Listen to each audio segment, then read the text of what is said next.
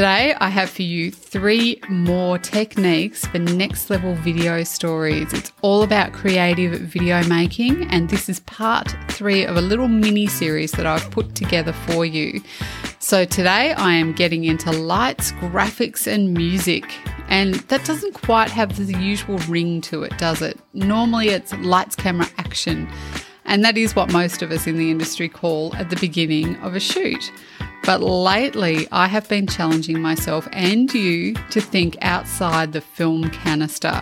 If you've been playing along at home, you'll know that this is actually part three of the mini series, which is all about helping you produce creative and engaging videos that will leave your audience wanting more, more, and more.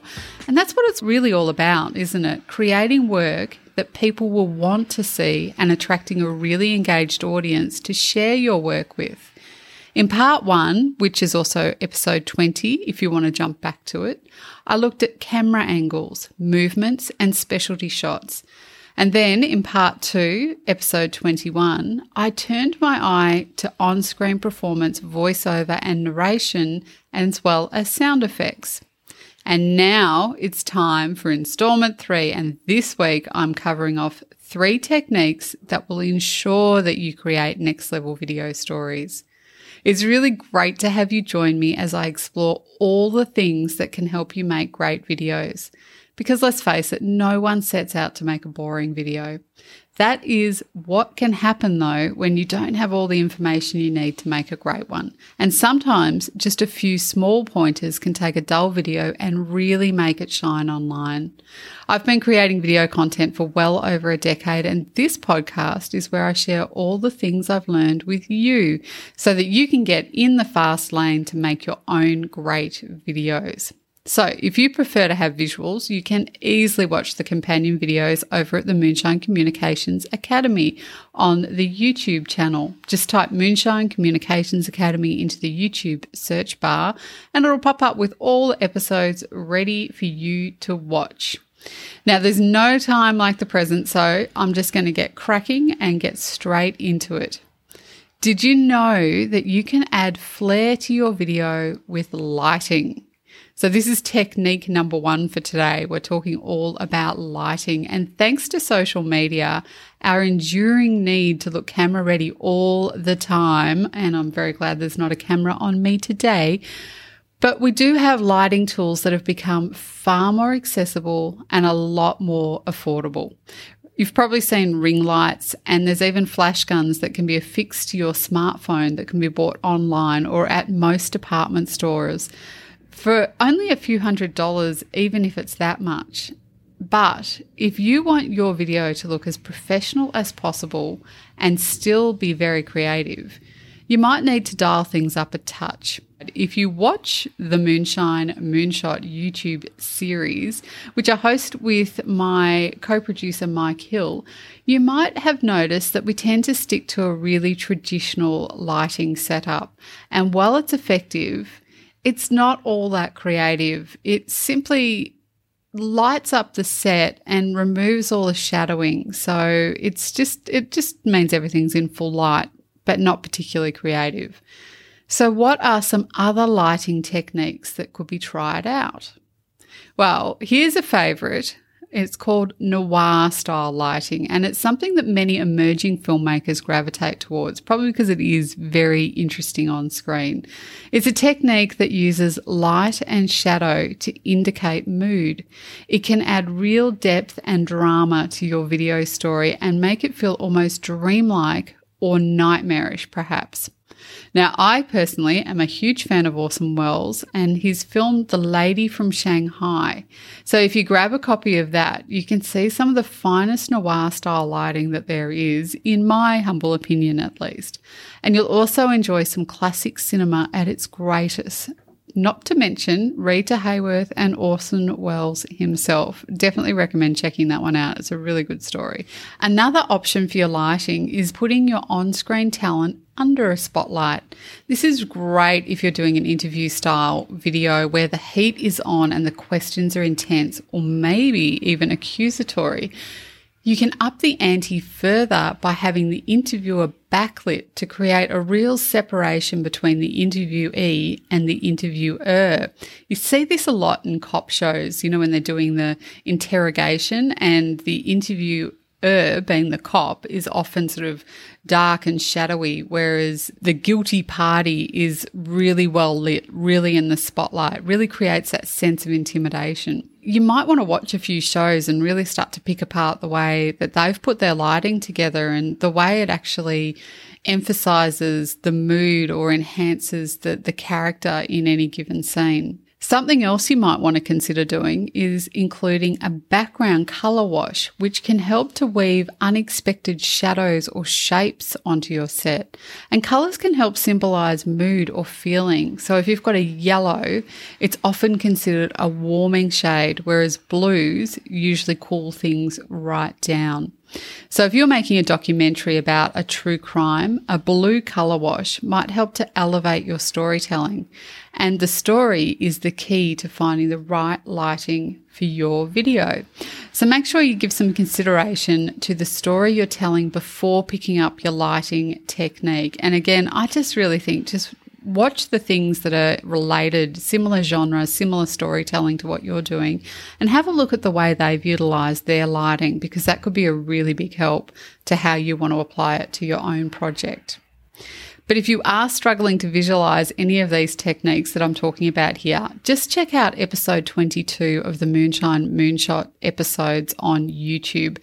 And again, you just type in Moonshine Communications Academy into the YouTube search bar and our channel will come up where you can see Mike and I playing around with these different lighting techniques that I've just explained, and you'll get the full visual experience, which will really help you um, get a better understanding of everything that I've just shared with you.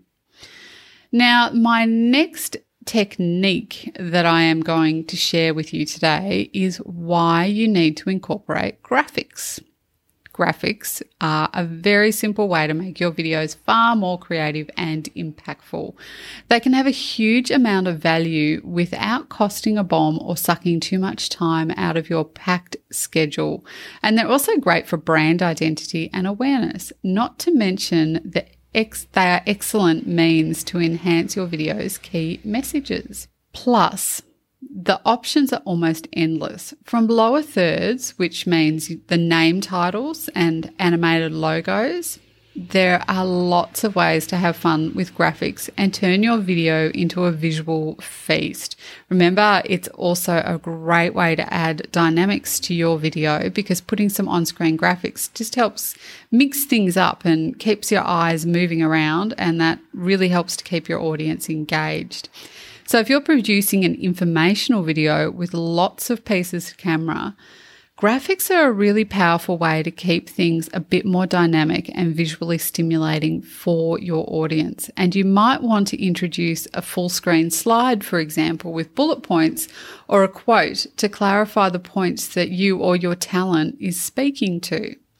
And graphics also add visual structure in your storytelling. You can use on screen title cards as what we can call breakers, and that can add tempo and texture to your video's narrative. You don't need to start from scratch either. You probably have a whole suite of branded assets on file that you can incorporate into your video to make it pop.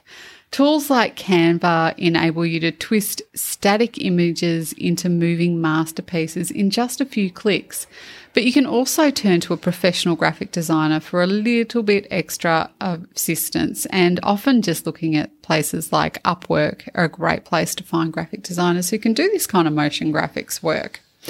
So if you've got some questions on anything that I am discussing, just head over to Instagram, put at Moonshine Communications Academy into the search, and you can leave a comment or DM me directly. And please join me there by hitting the follow button, and then you'll get loads more tips and updates right into your Instagram feed. And don't we all need that? Just a little bit more in our Instagram feed. Anyway, let's turn the beat around. Okay, I could not resist that pun, is because my next tip is all about music. And one of the secrets to amazing videos is music. It can really help to elicit emotion in your viewers. set the scene, and just make your video more interesting overall.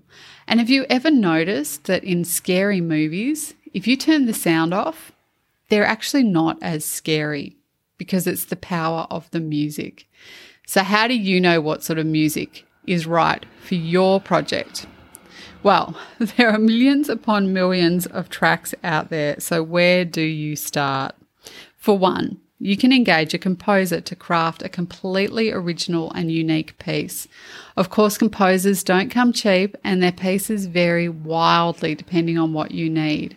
So, if you're on a strict budget, there are a stack of stock libraries that let you license low cost and even free tracks.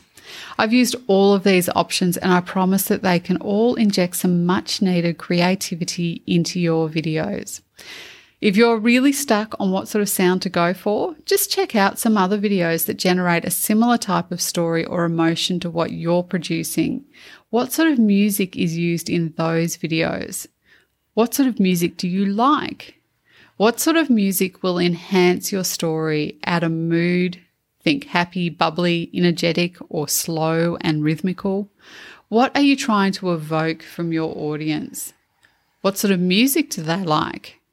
If you're not sure who your audience is yet, that is okay, but make sure you do give it some thought because if you know who they are, it will be easy to research what sort of music that they listen to, and that will really help steer the type of music you need for your project. For bigger film projects like the documentaries that we produce at Moonshine Agency, recently Conquering Cancer and Deadly Heart, well, we had the music composed and a good deal of research was done into who the audiences were for those projects before we briefed the composer.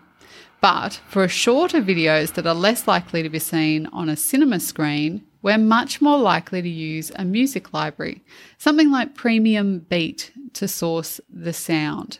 And my top tip is if your video is more than 90 seconds long, consider using more than one music track because it will really add more dynamic range to your story. Also, it'll stop it getting monotonous for the audience. One more tip is watch your sound mix because if the music is too loud and complete and it competes with the dialogue, your audience will struggle to actually hear what your on-camera talent is saying, and that can be very frustrating for the viewer. So go on, get busy and try out some or all of these techniques to get more creative with your videos. And if you haven't already, please hit subscribe on whatever platform you're on so that you don't miss part four of this series on making creative video projects. So to recap on what I talked about today, these are the techniques that I recommend. One, playing with your lighting, experiment with different lighting styles utilize graphics. They're very inexpensive and really, really enhance your videos and incorporate music. So try out some or all of these ideas and let me know what worked for you and what didn't and what you hadn't been brave enough to try. But better still, send me a link to your video because I'd love to see it. And of course, if you'd like to keep learning with me, please join me over at the Define Your Ideal Audience online course. I'll show you how to find the right audience for your next film project so that you have the best chance of making a major impact when you share it with the world.